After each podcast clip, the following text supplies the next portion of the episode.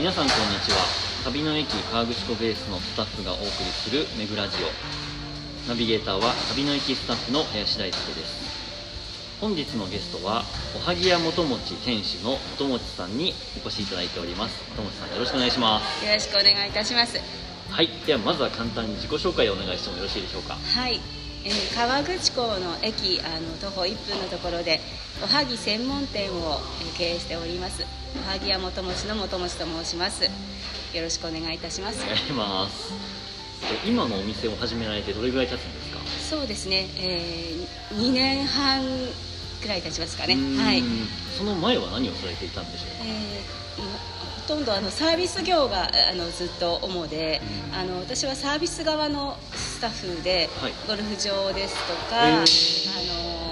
えホテルですとかあと居酒屋さんの店長をやったりですね、へー。あの天ぷら屋さんの店長をやったりと いろんなことを経験してきましたがずっとサービス業に携わっておりあます。はい。なぜおはぎ屋さんをやろうと思われたんですか、はいよく母がですねもう母亡くなって34年ほどになるんですけれどもその母があのお彼岸とかの時によくおはぎを作っていたんですね、でそのおはぎをあの皆さんに食べていただきたいっていうところだったんですけれどもやっぱりあの何か私に自分でお店をやるっていうことに何ができるかなって考えた時に私おはぎは作れるぞってあの母から教わっていたおはぎは作れるって思ったんですね。で修行をしたわけではないですしあのまあ自己流というか母の教えを自分でアレンジして作ったんですけれどもそれだったらできる。でそれを皆さんに食べていただきたいっていう思いでオープンしたんですね。はい。2年半前というともうコロナに入っていた、そうなんですよ。もう準備を始めた時にはまだコロナがあの、まあ、出出だしというかなんか変な病気が流行りだしたねみたいな感じだったのでまさかこんな風にはなると思ってなくてであのまあ準備を始めてしまったのでじゃあスタートしようということでそうオープンが4月19日だったんですけれども、はい。もう本当に緊急事態宣言がすぐ出てしまってで本当に2年半冬眠状態っていうかあのどうしようかなって悩む時もすごく多々あったんですけれども、はい、そんな2年半でした。えーはい。そうだったんですね。まあじゃあオープンからもういきなり、まあ、ピンチというかそうですね。大きな壁が立ちはだかったわけですけど、普通、まあ、ゼロからスタートなんですけれどもそのゼゼロがずっと続くっていうかもうどん底からのスタートで、もうこれはあの本当に一歩一歩階段登っていくしかないなっていうのを河口湖駅の近くで店をオープンしたらちょっとロケットスタートできるんじゃないかっていうちょっとなんかあの計算もあったんですけれどももうそんなことは裏にもう本当に毎日毎日がどん底でうん。お客様がいらっしゃらない日とかもあってすごくあの、まあ、苦労したうんですねオープン当初から。はいはいまあ、河口湖自体がねもともとそのインバウンドが結構大きなあそうですね。の観光収入の大きな要因だったと思うんですけども、はい。まあ、それがほぼゼロになってしそうですね。もまっていう中で。うあの駅周辺あの海外のお客様がねたくさんいた、もうのが様が様変わりして、うん。もう昔の河口湖に戻ったと言ったらそうなんですけれども、もう本当にお客様がいらっしゃるのはちらほら、ん。で観光客の方がいらっしゃらなくて地元の方が本当にちょっと上になるぐらいやっぱり外にも出ることが敬遠されてた時期なのでもう本当にあの寂しく毎日を過ごしてましたね。もともとそのおはぎ屋さんを開業された時にやっぱりそのインバウンドっていうのは視野には入っていた。そうですね、うん。あのまあ、おはぎっていうのは日本のずっと伝統的な食べ物でもあるんですけれども、あのえー海外の方ってあの日本のスイーツ特にあんこもあのすごく興味を持たれていたり、であの綺麗なあの和菓子とかに、あのすごくあのですよねあの惹かれるっていうところもあったのでそういう方々のお客様をターゲットにっていうところも一部分はあります。でもそこがもうあのコロナ禍でないっていう状況になった時にの地元の方あとあの日本にいる方にどういうふうに発信していくかっていうのは本当にまた新たな課題でこうまた試行錯誤してお取り寄せを始めたりですとかなんかそういう展開を、はい、あの考える日々になったわけですよね。最初はやっぱりそのお店の方での、はい、まあ、実店舗直直売っていうことだったと思うんですけども、はい、まあ、今旅の駅の方にも、はい、あのでもあの手に入れることができますけれども、はい、どういったところからその、まあ、直売から、うん、まあ、卸そういったところの方向転換というか、はい、まあ、新たな選択肢というか、はい、そういうのって何かきっかけがあったりとかしたんですか？やはりあのお客様がお見えにならないでずっと待っていてで無添加で作りますので、やっぱりそれをあの賞味期限も短いですので。あ毎日こうこのおはぎどうしたらいいんだろうっていうところでであのいろんなところの店舗のあの和菓子とかお取り寄せしてみたりしてでその中で冷凍にできるっていうことをあのやってる店舗もあったんですね。でうちのおはぎも冷凍して解凍方法をいろいろこうあの検証してみて、どのくらいの何時間で解凍できるかとかどういう解凍方法がいいかとか、保存方法はどうだっていうのをいろいろ検索してしてえあこれだったらいけるなっていうところでお取り寄せをあのできるようにネット販売できるようにあの、まあ、地元の商工会さんに手伝っていただきながらねやってみたんですね。でそうするとやっぱり今コロナ禍で何ですかねあのネット販売も皆さん気軽にやる、ね、あの時代になってきていて、はい、でそこからご注文いただけるようになって。でそうそれを、まあ、細々とですけど続けていたんですけれどもたまたまこのあの旅の駅さんのあの方からお声がかかってこういう店舗を始めるんですけれどもあのおはぎ置いてくれます。おあの来ませんか？っていうことでお声かけいただいたんですね。でもうちはあの手作りのその生の状態ですと私1人で作ってるので数が限られてしまって、はい、生のものをこあのこんな大きな店舗に置かしていただくってことが難しいので、うん、あの全国発送冷凍してますのでそちらであの置いていただくことはできますかっていうことで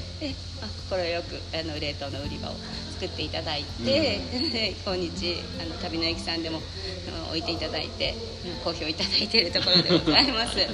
はい、ちなみに具体的なちょっとお話をさせていただくと、はい、あの一押しの商品とか、はい、おすすめの商品とかあったでしょうか？はい。あの富士山の四季を表現した富士の四季っていう、はい、あの商品なんですけれども4個入りのセットなんですけれどもあの春夏秋冬をおはぎで表現してるんですね。それはもうあの毎日私がこう富士山をずっとあの幼い頃から見てきた富士山の四季がとても素敵なのでそれをおはぎに表現できないかなと思ってであの実際こうまあ、色だったりとか素材をいろいろ変えてで作ってみた創作おはぎなんですけれどもこちらがあのおすすめになってます。はい。ありがとうございます。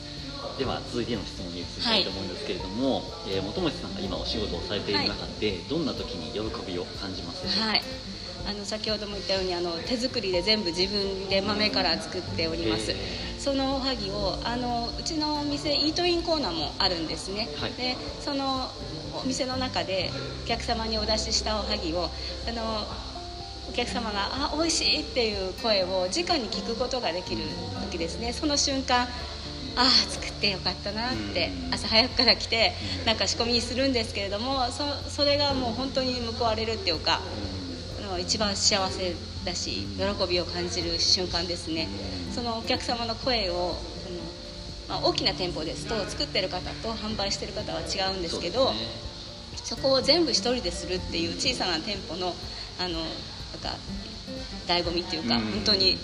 全てを自分が受け止められる、うん、その瞬間ですね。それが一番嬉しいですね、うん、まあ、その分大変だと思いますけど、ね、そうですね。はい。なるほど。今、イートインができるっていうお話でしたけれども、はい、何かこう他の店舗では味わえないというか、はい、その、えー、本店といいますか、はい、まあ、ちょあの直売店の方でしか買えないメニューとかっていうのもあったりするんですか、えーと、あの今特選塩おはぎというあのうちのおはぎは全部こしあんで作ってるんですけれども、はい、あの粒あんも食べたいというお客様の声もあったので、粒あん